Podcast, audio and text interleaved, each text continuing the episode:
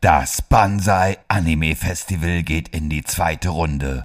Auch dieses Jahr wird wieder nur das Beste gezeigt, was der japanische Anime-Film zu bieten hat. Acht Meisterwerke in drei Tagen vom 16. bis 18. September im Kino 35 in Fulda. Präsentiert von eurem Lieblingspodcast World of Ghibli.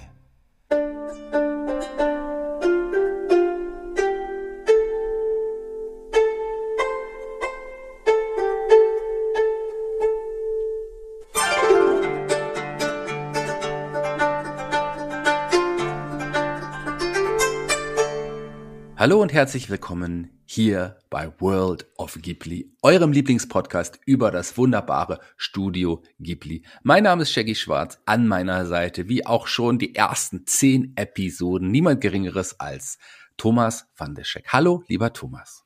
Konnichiwa, Shaggy Senpai.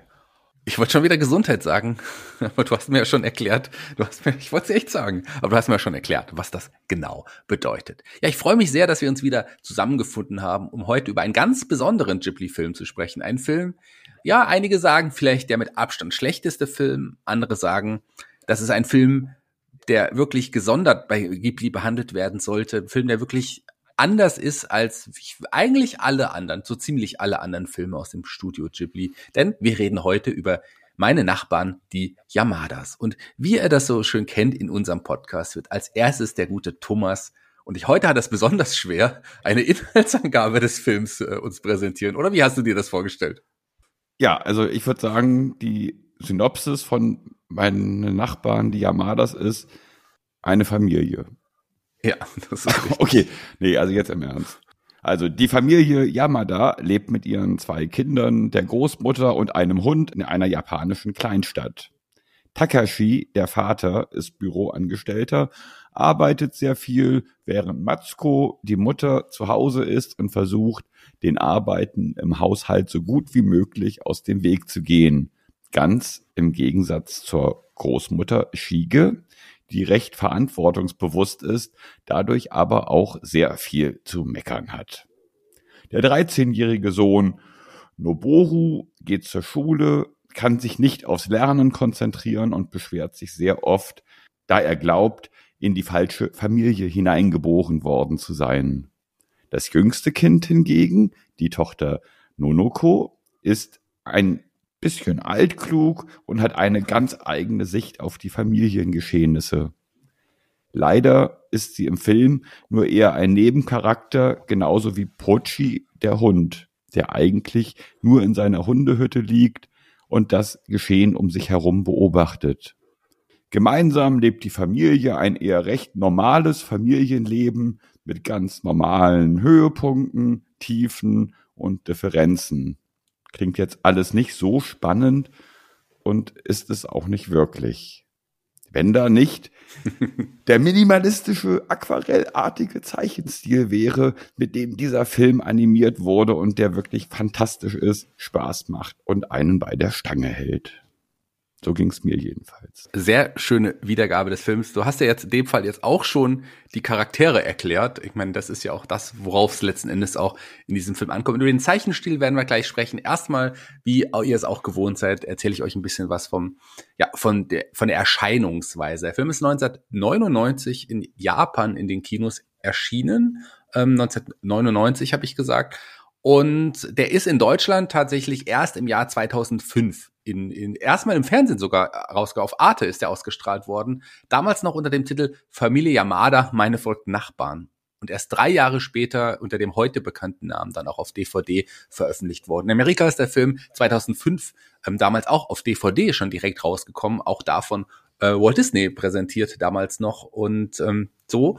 Ansonsten ist der Film tatsächlich hier in weder in Deutschland noch in Amerika in den Kinos gelaufen. Also das ist auch so ein Film, der direct quasi on TV oder direct to DVD rausgekommen ist. Zur Synchronisation vielleicht auf jeden Fall nochmal, weil das ist ja auch wieder so ein kleines Steckenpferd von mir. Ich werde bei den deutschen Namen, ähm, da sind mir zwei Namen ganz besonders aufgefallen. Von Noboru, der Synchronsprecher Patrick Rocher oder Roche, ich glaube, er, oder Roche, wie er ausgesprochen wird, den könnten einige ähm, vielleicht kennen. Der spricht einige äh, Zeichentrick-Charaktere, aber vor allem ist er bekannt als Kit Harrington. Also das ist ja auch ähm, einer von Game of Thrones. Ich weiß, hast du Game of Thrones gesehen? Ich habe Game of Thrones gesehen, ja. Jon Snow, der spricht tatsächlich, die, mhm. ist die deutsche Stimme von Jon Snow. Oder, weil er auch sehr mit Disney verbunden ist, äh, äh, Joe Jonas von den Jonas Brothers, das ist auch die, die Synchronstimme von ihm. Aber interessanter ist nochmal ähm, Paulina Rühmchen, die spricht nämlich tatsächlich ähm, Nonoku Yamada in dem Fall und Paulina Rühmchen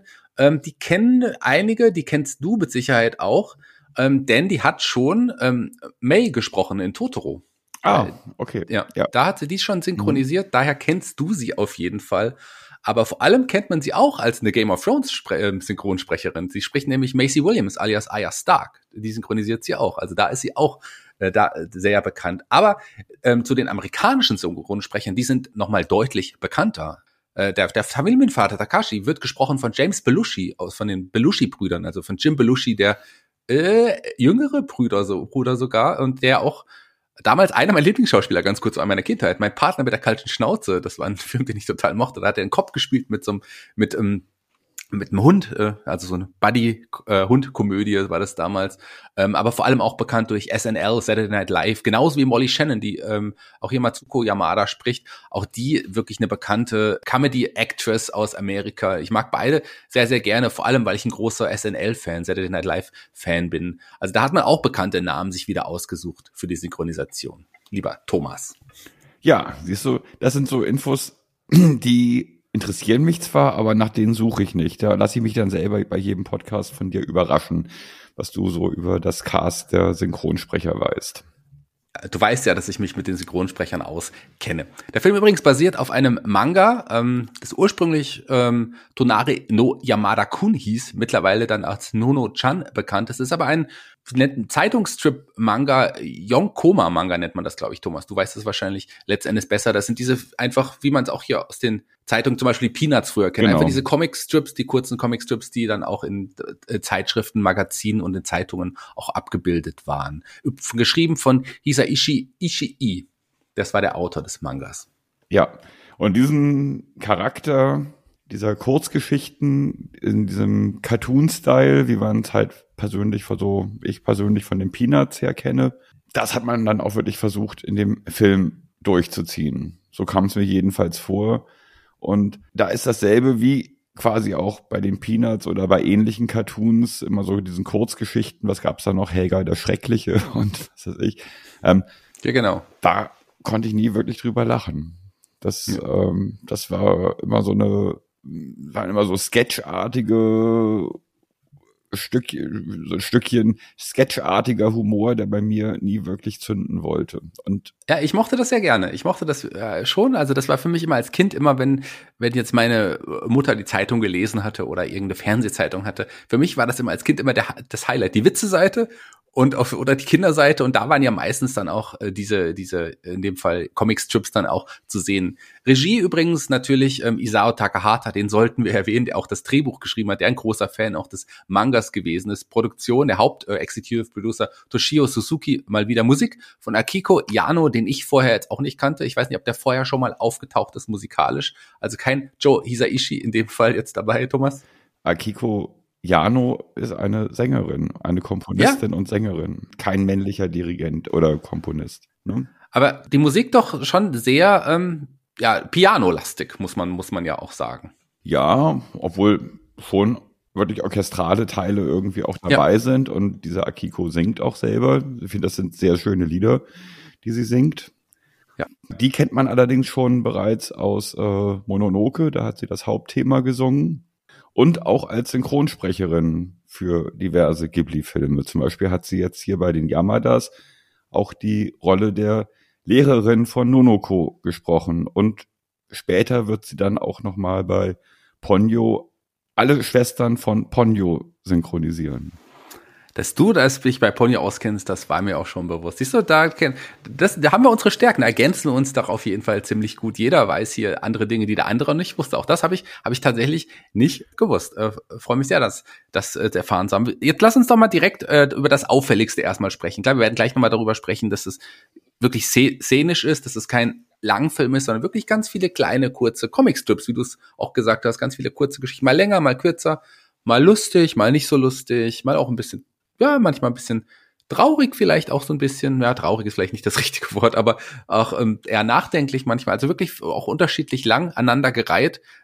gefühlt auch ein bisschen wahllos aneinandergereiht möglicherweise. Aber kommen wir gleich drauf zu sprechen. Lass erstmal über den Zeichenstil sprechen, weil der hebt sich ja deutlich ab von den anderen Ghibli-Produktionen. Ja gut, also erstmal wie gesagt, hebt sich massiv dadurch ab, dass der Film episodenhaft gestaltet ist und dass er in einem ja zu dem damaligen Zeitpunkt einzigartigen aquarellartigen Zeichenstil umgesetzt wurde. Das heißt, ja, man, man kennt Ghibli ja aufgrund der wirklich opulenten Bildkomposition.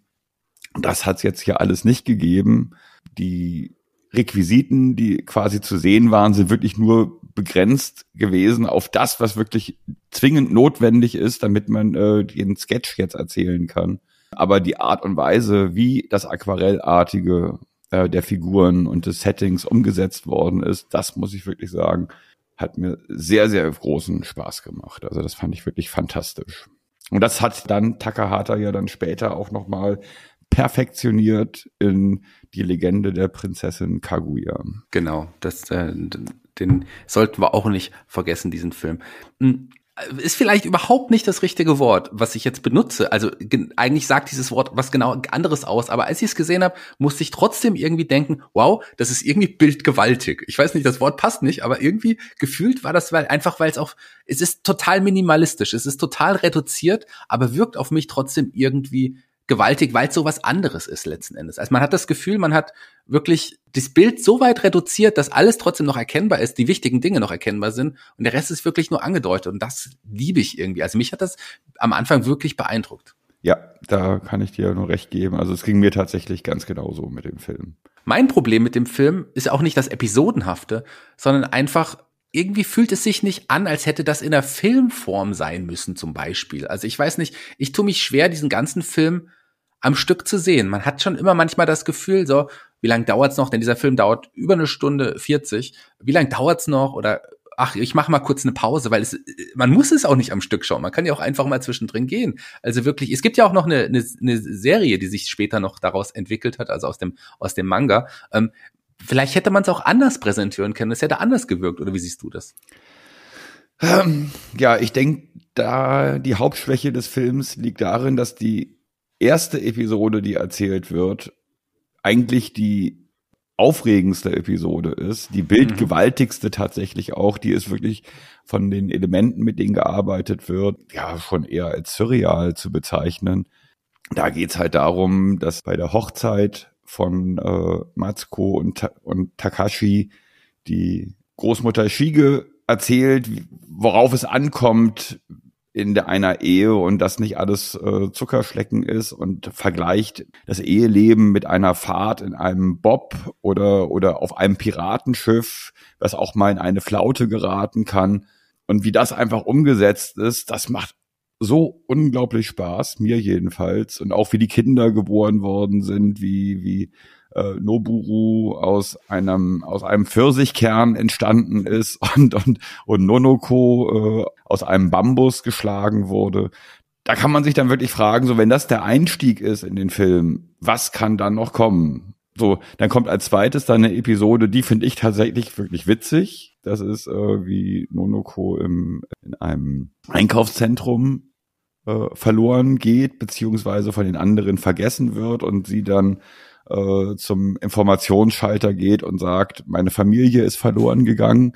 Das fand ich jetzt irgendwie ganz witzig. Ja, und danach, eigentlich quasi bis zum Ende des Films, passiert nichts mehr wirklich. Ich hatte so das Gefühl, so in den ersten zwei Episoden haben sie ihr gesamtes Pulver verschossen und alles, was dann danach kam, hat so nicht mehr richtig gezündet. Ja, ich mochte noch so ein paar andere Szenen auch ganz gerne, gerade so, wenn gerade die Großmutter ähm, dann äh, Schiege dann so im, im Rampenlicht so ein bisschen steht. Die ist ja auch einer meiner Lieblingscharaktere. Ich weiß nicht in dem Film, ich weiß nicht, ob es dir geht. Andere mögen, finden sie teilweise ein bisschen zu nervig. Ich mag die sehr. Also mein Lieblingscharakter ist natürlich ganz klar Nonoko.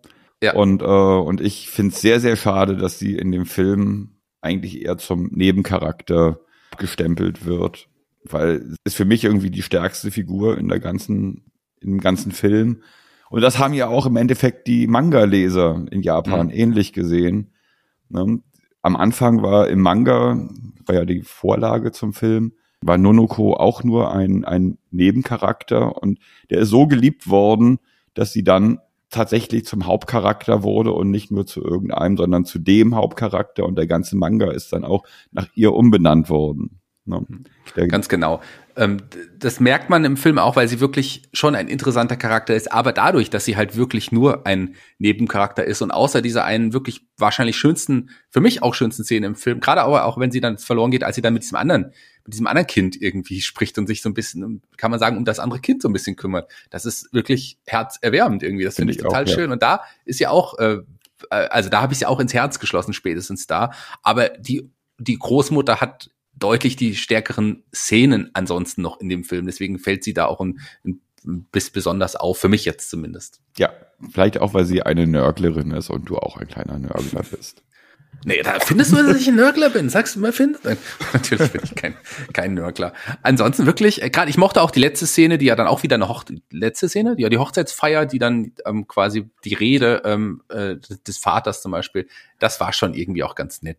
Das hat schon irgendwie Spaß gemacht. Aber man war auch so muss man es leider sagen, obwohl ich es mag, obwohl ich es irgendwie echt genossen habe, trotzdem froh, dass der Film vorbei war am Ende, oder? Geht's ja auch so?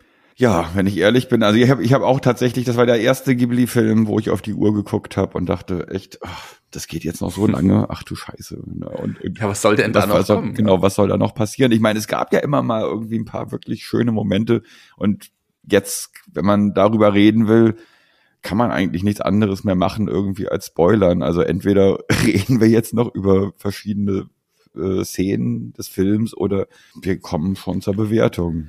Ja, wir können ein paar Elemente nochmal irgendwie erwähnen. Das Element zum Beispiel des Vergessens, das ist, taucht ja auch sehr häufig aus. Jeder vergisst mal was. Man vergisst jetzt nicht nur die Tochter im Einkaufszentrum, man vergisst mal seine Tasche, äh, die Handtasche, Geldbeutel oder was auch immer. Oder was also zu da, essen da, zu kochen. Oder was, was zu essen zu kochen. Das passiert ja auch sehr häufig. Was genau. ich total mochte, ist, als Noboru ähm, da diesen, diesen Anruf von seiner, in Anführungsstrichen, Freundin irgendwie bekommt, wie er da auch reagiert. Das fand ich auch sehr, sehr süß. Also da gibt es schon Szenen, die man süß findet, aber. Ja, die sind aber alle so normal, die sind alle so nachvollziehbar. Das kennt ja, man. Also ich bin ähnlich aufgewachsen. Also bei uns war das zu Hause ähnlich wie da wir haben da keinen Comic draus gemacht oder einen Film. ja, also. ja, aber ihr wart auch nicht so schön gezeichnet wie vielleicht in dem Film. Das ist ja wahrscheinlich das Besondere. Wenn euch jemand gezeichnet hätte, wie hätte man euch gezeichnet, Thomas? Wenn man uns gezeichnet hätte, dann hätten wir wahrscheinlich ganz genauso ausgesehen wie bei der, wie die Familie Yamada, nur wir hätten andere Namen gehabt und wir hatten keinen Hund. Wir hatten einen, ja, den Hund, äh, der spielt ja jetzt leider auch keine so große Rolle. Zumindest nicht im Film. Ähm, da ist er ja, wie du es gesagt hast, eigentlich immer nur draußen. Der ist immer nur zu sehen, wenn wenn es draußen irgendwie so ist. Der wohnt da auch in seinem Hunde in seiner Hundehütte. Scheinbar darf der nicht richtig ins Haus. Ich glaube, der will gar nicht ins Haus. Ich glaube, der will auch gar nicht ins, ins, ins Haus letzten Endes. Ähm, was man noch erwähnen sollte, bevor wir zur Wertung kommen, ist sicherlich es gibt keine Easter Eggs in dem Sinne. Ich habe nichts entdeckt. Da hatte man, glaube ich, auch nicht Lust, da noch ein ganz äh, dezent irgendein Easter Egg reinzumalen. Es gibt auch keine jetzt wirklichen Filmfehler in dem Sinne. Hm, die findet man auch nicht. Hättest du meine Frage, die ich dir vorhin gestellt habe, stelle ich dir jetzt nochmal. Ich glaube, die hattest du gar nicht richtig beantwortet. Findest du dieses als Film wirklich gelungen oder hättest du es wirklich besser gefunden, wenn man das in mehreren kleinen Episoden, das vielleicht gevierteilt und dann so eine Miniserie draus gemacht hätte? Ich glaube, das hätte funktioniert, wenn man tatsächlich eine Episodenserie draus gemacht hätte mhm. mit einer Folgenlänge vielleicht von zehn Minuten pro Folge. Das hätte funktionieren können. Kennst du eigentlich ähm, Shinchan? Diese, diese, ähm, das, die, das Anime? Das ist ja auch so eine Kinder, kindgerechte Anime-Sendung, aber, aber auch für Erwachsene eigentlich ganz cool, hat mich so von dem, von der Reduzierung, nicht vom, nicht wirklich vom Stil, aber von der Reduzierung so ein bisschen auch daran erinnert. Nee, den kenne ich leider noch nicht. Musst du auch, glaube ich, nicht gesehen haben. Kommt so noch aus der Yu-Gi-Oh! Zeit letzten Endes da. So lief das auch immer so parallel, ähm, Detektiv Conan und so und mhm. in, die, in, diese Richtung. Aber muss man auch nicht wirklich gesehen haben. War aber okay, sag ich mal. Hat schon irgendwie Spaß gemacht. Ähm, eine Sache natürlich sollte man noch ansprechen vor dem VOG Ranking und das ist der Abschlusssong, der hier auch wieder eine, eine kleine Rolle spielt. Und das ist auch wieder ein bekannter, umgewandelter Song, am Ende hatte ich dann tatsächlich einen Ohrwurm. Das ist, glaube ich, immer so, wenn man diesen Film hat, weil es auch ein ganz schöner Song ist. Und ich habe diesen Song mit dreimal angehört. Da habe ich dreimal umgeskippt, die Sprache von Deutsch aufs Englische, aufs Japanische. Ich rede natürlich von Que sera, sera. Jetzt singt er wieder. Whatever will be, will be. Wie fandst du das? Das war für mich der rührendste Moment im ganzen Film. Als dann erstmal nur die Eltern anfangen zu singen, dann immer mehr einsteigen und letztendlich ja die gesamte Kleinstadt, in der sie leben, von oben zu sehen ist und alle mitsingen. Also das fand ich schon wirklich sehr, sehr ergreifend. Das haben sie, Ja. das haben sie dann wieder sehr schön angesetzt und von der Bildgewaltigkeit und von der Bildsprache diese letzte Sequenz knüpft im Endeffekt wieder an die Einstiegssequenz an. Also das hat wieder dieselbe Qualität. Der Schluss hat dieselbe Qualität wie der Anfang, nur halt leider am längsten dauernde Mittelteil des Films nicht. Ja, das stimmt halt auch leider. Und das hat's am Ende wieder rund gemacht. Hat mich auch so ein bisschen wieder versöhnt und hat mich am Ende so zurückgelassen. Und ich dachte, ja, es hat mir optisch sehr, sehr, sehr, sehr gut gefallen, muss ich sagen. Und das hat's am Ende, wie gesagt, rund gemacht und man geht trotzdem mit einem guten Gefühl raus. Aber äh, trotz allem hatte er, und wie du es eben schon gesagt hast, seine Längen. Also ich habe ein paar Mal aufs Handy schauen müssen und ich hatte auch nicht das Bedürfnis, ihn direkt ein zweites Mal anzuschauen. Ich werde mir diesen Film sicherlich in ein paar Jahren nochmal anschauen und mich wieder anfänglich freuen und dann denken, wie lange dauert er noch und am Ende trotzdem wieder glücklich rausgehen. Aber es, es fehlt irgendwas. Aber wenn, auf jeden Fall auf Japanisch mit deutschen Untertiteln. Ja, Auf Deutsch ist das wieder so ein Film, finde ich, der gar nicht geht. Der dann noch weniger funktioniert. Ich habe größtenteils tatsächlich ähm, auf Deutsch geschaut. Ich habe, ich würde sagen, na, ich habe vielleicht die Hälfte auf Deutsch, in, in, in, weil ich nur einmal gesehen habe. Diesmal, es tut mir leid, liebe Hörer, ähm, ein Viertel auf Japanisch und ein Viertel nochmal auf Englisch auch nochmal geschaut, so in etwa. Und ich muss auch sagen, dass auf Japanisch am besten funktioniert, einfach weil er auch so was Besonderes ist und das dadurch nochmal unterstreicht. Die Synchronisation ist ganz gut gelungen, man hat gute Stimmen gewählt. Im Deutschen, im Englischen auch größtenteils, also das funktioniert schon, aber den richtigen Charme und die richtige Bedeutung entfacht er, glaube ich, tatsächlich mit dem Japanisch, mit deutschen Untertiteln. Also die deutschen Untertitel nur für uns, aber, aber auf Japanisch dann auf jeden Fall. Ich glaube, da hast du vollkommen recht. Ja. Ich würde sagen, wir kommen jetzt schon relativ früh zum VOG Ranking. Wie gesagt, es gibt keine, es gibt keine Easter Eggs, es gibt auch demzufolge eigentlich keine Filmfehler, kann man auch nicht sagen, oder? Würdest du hier ähm, einen Filmfehler rausfinden können? Außer, dass man die Episoden als Spielfilm zeigen musste, habe ich keinen Fehler. Ja, genau, das war auf jeden Fall ein Fehler. Da hast du vollkommen recht. Das hätte man so nicht unbedingt machen müssen. Der heutige Film heißt Meine Nachbarn Yamadas und kommt jetzt ins VOG-Ranking. Lieber Thomas, wie viel gibst du der Umsetzung? Wie viele Punkte? Ihr kennt es, eins bis acht. Die aktuellen Rankings seht ihr immer bei uns im Social Media Bereich, Facebook und Instagram. Da schaut nochmal nach, wenn ihr nicht genau wisst, wie es aktuell steht. Eins ist die schlechteste Wahl, acht die beste Punktzahl. Am Ende addieren wir das, der persönliche Geschmack wird hinzugenommen zum Zwischenwert und dann ergibt es einen Gesamtwert und eine Platzierung. Das habe ich sehr gut und sehr kurz und knapp erklärt. Das hast du wunderbar Die Umsetzung, gemacht. Thomas. Ja, also die Umsetzung ist einzigartig, außergewöhnlich, so von mir noch nicht vorher gesehen.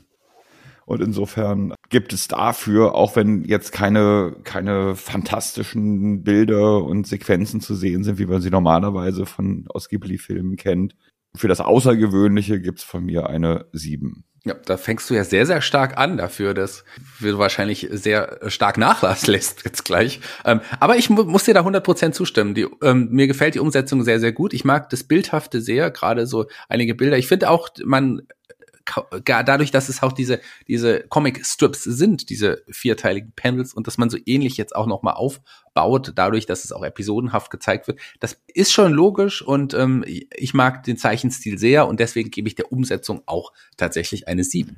Aha. Jetzt kommen wir zur Action, weil ich glaube, wir hatten schon Filme dabei, wo es mehr Action gab, oder Thomas? geringfügig, denke ich. Aber, ähm, aber es gab tatsächlich Action. Ich meine, es gab ja Filme, wo es eigentlich überhaupt keine Action wirklich gab, wo wir dann versucht haben, händeringend für die Sparte äh, das mit dem Action umzuformulieren und, und das anders zu bewerten und so. Aber bei Nachbar Yamadas gab es wenigstens ein bisschen Action und deswegen äh, kann man es auch entsprechend bewerten. Und da fällt mir in erster Linie eigentlich die Szene mit der Motorradgang ein, ähm, wo man denkt, oh, da kann gleich wirklich was passieren. Oder die Verfolgungsjagd von, von den beiden Yakuzas, die die Kinder entführt haben, in der, Tra in der Traumsequenz vom Vater. Aber auf die Action im Gesamten des Films gesehen, gebe ich ihm nur eine 2. Ja, du hast recht, es gab Action und gerade die Motorrad-Gang-Szene, die haben wir hier noch gar nicht erwähnt. Gerade auch da ist die Oma ja auch sehr, sehr präsent dann im Dialog. Ähm, ich mochte diese Szene sehr. Ich mochte die sehr. Ist eine meiner Lieblingsszenen, muss ich auch nochmal sagen, die haben wir noch nicht erwähnt. Die hat Spaß gemacht. Aber es wirkte auf mich trotzdem auch da und auch diese Yakuza-Sache das war irgendwie schon Action. Und wir haben uns ja auch das immer dann, um die Punkte zu vergeben, auch immer dann überlegt, was könnte man als Action auch noch werten. Für mich wirkte das aber nicht so wie Action. Klar war es actionreich, aber durch diesen Zeichenstil wirkte das einfach irgendwie trotzdem gefühlt schön und besonders. Ich hatte nicht dieses, dieses Gefühl, der, der Explosion, der Action, der, der, der Verfolgungsjagden, dass da irgendwas passiert, sondern es war, es hat, hatte trotzdem dieses, diesen ruhigen Charme vorher. Deswegen kann ich auch nur einen Punkt geben. Ich gebe der Action wirklich nur einen Punkt. Das ist das erste Mal meine Premiere, dass ich nur einen Punkt hier vergebe beim äh, Walk Ranking. Ganz, ganz spannend. Humor. Wie lustig fandst du denn diesen Film? Ja, habe ich ja schon gesagt. Sketchartige, das Sketchartige hat bei mir noch nie so richtig funktioniert, außer bei Monty Python. Und es gab ein paar sehr schöne Momente, wo ich irgendwie auch äh, schmunzeln musste und, und die mir wirklich Spaß gemacht haben, wie Nonoko im Kaufhaus oder ähm, dass die Mutter eine Tagträumerin ist und und äh, auf einmal fängt es an zu regnen und sie denkt, ach du Scheiße, ich muss die Wäsche äh, reinholen, die ich draußen aufgehängt habe. Und dann kommt sie zur Terrassentür und sieht, dass die ganze Wäsche schon in einem Wäschekorb liegt und ist ganz erleichtert dass die Wäsche nicht nass geworden ist und ihr dann von der Großmutter gesagt wird, ja, du hast sie auch noch gar nicht aufgehängt. Also das, das sind so Sachen, die fand ich irgendwie ganz niedlich, ganz süß irgendwie und und äh, also jetzt kein nicht zum auf die Schenkel zu klopfen oder lauthals loszulachen und äh, aber es war trotzdem so durchgehend ein ein ja sowas humoreskes, auch wenn es bei mir nicht wirklich funktioniert hat aber trotzdem gebe ich ihm eine 4. Bei mir hat der Humor funktioniert und ich musste tatsächlich ein paar Mal lachen und ich fand es jetzt nicht wirklich, dass es so Sketchhaft ist nicht falsch ausgedrückt, aber es kam für mich jetzt nicht so sketchhaft rüber. Bei mir Sketche ist irgendwie eher wirklich so, was ich mag, ich beschreibe ja auch selber Sketche, ist so wirklich, wenn die Prämissen basiert sind mit dem Hintergrund und dann ist es auch Steigerung innerhalb des Sketches gibt mit der Punchline am Ende, so, das ist so meine Art von Sketchen, die ich irgendwie bevorzuge. Deswegen kam Klar ist das aber auch sketchhaft, du hast ja auch nicht Unrecht, aber das war auch da nicht so aufgebaut. Deswegen hatte ich auch nicht dieses Sketch-Feeling, sondern wirklich so dieses normale aus dem Leben äh, genommene. Und da passieren ja auch lustige Dinge. Und das war auch so ein bisschen, vielleicht nicht Slice of Life, wie wir es schon ein paar Mal hatten, aber irgendwie auch schon. Und ähm, das, das mochte ich sehr. Und es gab ein paar Momente, und das sind wieder immer die gleichen Momente. Ich habe es vorhin schon mal angesprochen, das Telefonat des Sohnes mit seiner Freundin und wie die, die Reaktion der anderen. Das ist ja wieder ein ähnlicher, ähnliches, äh, eine ähnliche Prämisse, die wir auch schon ein paar Mal in anderen ähm, äh, Ghibli-Filmen hatten. Ähm, gerade wenn es um jüngere Leute geht. Ich, ich mag das, ich lache da und mir hat's gefallen. Deswegen von mir fünf Punkte. Ja, und damit äh, ist es ja der quasi äh, von dir am wenigsten lustige Film gleich nach den Glühwürmchen und Mononoke sehe ich hier, wenn ich auf die Liste gucke. Ne? Nur, nur Mononoke und Glühwürmchen fandst du weniger lustig. Ja, Ocean Waves und Laputa waren meines Wissens auch fünf Punkte, ähm, wenn ich auch mal kurz auf die Liste Ja, Linse das waren auch fünf, ja. Ja, ja, also ja, das passt schon. Das passt schon im Vergleich. Ich habe tatsächlich, ich gebe die Punkte aus dem Bauch. Ich vergleiche gar nicht mit anderen Filmen. Vielleicht sollte ich das mal tun. Das ist auf jeden Fall ein guter Anreiz. Nicht, dass ich da mich irgendwie mal vertue, aber ich glaube, ich habe mich da ein paar Mal auch vertan. Das kann man ja am Ende nochmal korrigieren, wenn man das möchte. Das ist, ist ja unser VOG-Ranking. Wir sind ja die, die Masters of VOG-Ranking. Ähm, kommen wir doch zum nächsten Punkt. Das ist der Plot, lieber Thomas. Wie viele Punkte gibst du dem Plot? Tja, da ist die Frage, welcher Plot? Also ich habe keinen wirklichen Plot erkannt. Dadurch, dass es halt alles so eher Kurzgeschichten sind. Es geht halt um die Familie Yamada. Das ist der Plot. Das reicht für mich für eine Eins. Okay, eine Eins. Du hast auch, ähm, ich bin auch ähnlich rangegangen und hatte auch erst lange überlegt, soll ich eins oder zwei Punkte geben. Hab mir dann die, die Episoden einzeln nochmal betrachtet und die innerhalb hatten ja schon einen auch schön geschriebenen Plot, weil es ja wirklich auch so trotz nicht aufgrund des Zeichenziels, sondern wegen der Geschichte dahinter schon irgendwie was Realistisches auch so ein bisschen hatte. Und gerade so, wie das einzeln aufgebaut war und wie ich dann am Ende, ähm, habe ich dann gedacht, dann sollten es doch eigentlich zwei Punkte mindestens sein. Dann habe ich aber am Ende diese wirklich diesen Bogen, den du am Anfang auch schon angesprochen hast. Das ist ja im Grunde äh, irgendwie so endet, wie es auch angefangen hat. Das gibt diesen ganzen Film nochmal so einen runden Bogen, auch die Hochzeitsfeier am Anfang, Hochzeitsfeier am Ende und dieser schöne Song am Ende hat einen doch dann auch wieder gut rausgebracht aus dem Film. Deswegen gab es da noch einen weiteren Punkt für mich einfach, das finde ich gehört auch zum Plot, weil die Struktur des Films, die Geschichte, wie es geschrieben ist und aneinandergereiht, ist dann für mich, klar, hätte man es auch bei Umsetzung einsetzen können, aber ich gebe tatsächlich drei Punkte, muss ich sagen. Drei Punkte für den Plot von meiner Seite. Das ist eine ganze Menge. Das ist, na, für den Film. ja, das ist für den Film auf jeden Fall eine ganze Menge. Irgendwie hat er sich das auch verdient. Ich habe schon bei so anderen da Abstriche gemacht. Ich finde ihn ja irgendwie gut, aber irgendwie, ich, ich, ich hab, wir haben es schon gesagt. Musik, lieber Thomas, du als Musiker, wie viele Punkte gibst du dem Film? Also ich hatte mit der Musik tatsächlich Spaß. Für mich war äh, die Musik ein ganz wichtiges, tragendes Element in dem Film. Und so wie der Film ab und an ins Alberne abgedriftet ist, ist die Musik in meinen Ohren auch ins Alberne abgedriftet und das hat mir gut gefallen. Alberne Musik mag ich viel lieber als, als alberne äh, Filmsequenzen, muss ich sagen. Insofern es ist jetzt kein Hisaishi und es ist jetzt auch kein wirklich großer Soundtrack, aber ich, wie ich mir jeden Soundtrack zu jedem Podcast irgendwie auch in Ruhe mit anhöre, so auch bei den Yamadas, muss ich sagen, er gefällt mir sehr gut und bekommt von mir eine 6. Ja, ähm, wenn ich so drüber nachdenke, würde ich vielleicht meine Punktzahl vielleicht auch noch mal verändern, die ich diesen Film gegeben habe. Aber ich glaube, ich bleibe erstmal dabei und zwar aus dem folgenden Grund. Für mich war mir ist die Musik nicht besonders aufgefallen, außer dem Schlusssong, muss ich sagen. Ähm, ich glaube dir, dass sie auch irgendwie schön war und wahrscheinlich auch passend irgendwie letzten Endes war. Aber vielleicht auch dadurch, dass mich im Mittelteil dann ich doch damit gekämpft habe, vielleicht nicht auf mein Handy zu schauen, hat mich die Musik nicht immer gekriegt und hat die Musik, ich habe die Musik einfach nicht immer bemerkt, auch wenn, wenn sie manchmal da war. Heißt für mich aber auch, entweder war sie super passend oder sie war sehr unscheinbar. Ich habe eher gedacht, sie war eher für mich unscheinbar, außer dem Song am Ende. Deswegen, obwohl ich sie manchmal ja aufgefallen ist, und mir ist, ich habe ja vor allem gesagt, das Orchestrale ist mir gar nicht so richtig aufgefallen. Also ich habe oft immer mal so ein Piano geklimper. Das klingt jetzt negativer, als ich es eigentlich meine, gehört. Aber so richtig was hängen geblieben ist bei mir bei der Musik nicht, obwohl ich da, sie mir manchmal aufgefallen ist. Deswegen kann ich nicht mehr als fünf Punkte hier geben. Hm, okay. Also was bei dir die Musik ist, ist bei mir der Humor in dem Film. Ja, ja, siehst du, da sind wir heute doch auch mal in einigen Dingen ein bisschen unterschiedlich. Finde ich sehr, sehr schön. Bin gespannt, ob es auch beim Heulsusen-Faktor ist, lieber Thomas. Wie viel hast du da geweint? Hast du die Tränen gezählt und hast du die in Punkte umgewandelt? Ja, ich habe zwei Tränen vergossen und deswegen gibt's auch zwei Punkte. Und das war erst am Ende.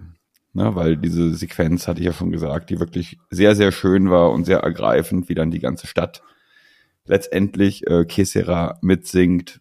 Das war wirklich toll und dafür gab es zwei Tränen. Ja, ich habe leider gar keine Träne vergossen, muss ich sagen. Ich, äh, aber ich komme auch auf die zwei Punkte, einfach aufgrund auch der letzten Szene. Sonst war es wirklich auch so, dass ich das em emotional, außer dass ich mal gelacht habe, nicht wirklich sehr arg berührt war. Deswegen ähm, kann ich auch nicht mehr als zwei Punkte hier geben beim Holsusen-Faktor. Also da sind wir uns am Ende dann doch wieder einig. Ja, du hast aber wahrscheinlich diese zwei Tränen vor Lachen vergossen. Das kann auf jeden Fall sein. Gelacht habe ich zumindest auf jeden Fall ein bisschen. Ich zähle mal meine Punkte zusammen und teile sie dann durch die sechs Kategorien und komme auf einen Zwischenwert von 3,8. Na, das ist auf jeden Fall mein bisher geringster Zwischenwert, muss ich sagen. Wie sieht's bei dir aus?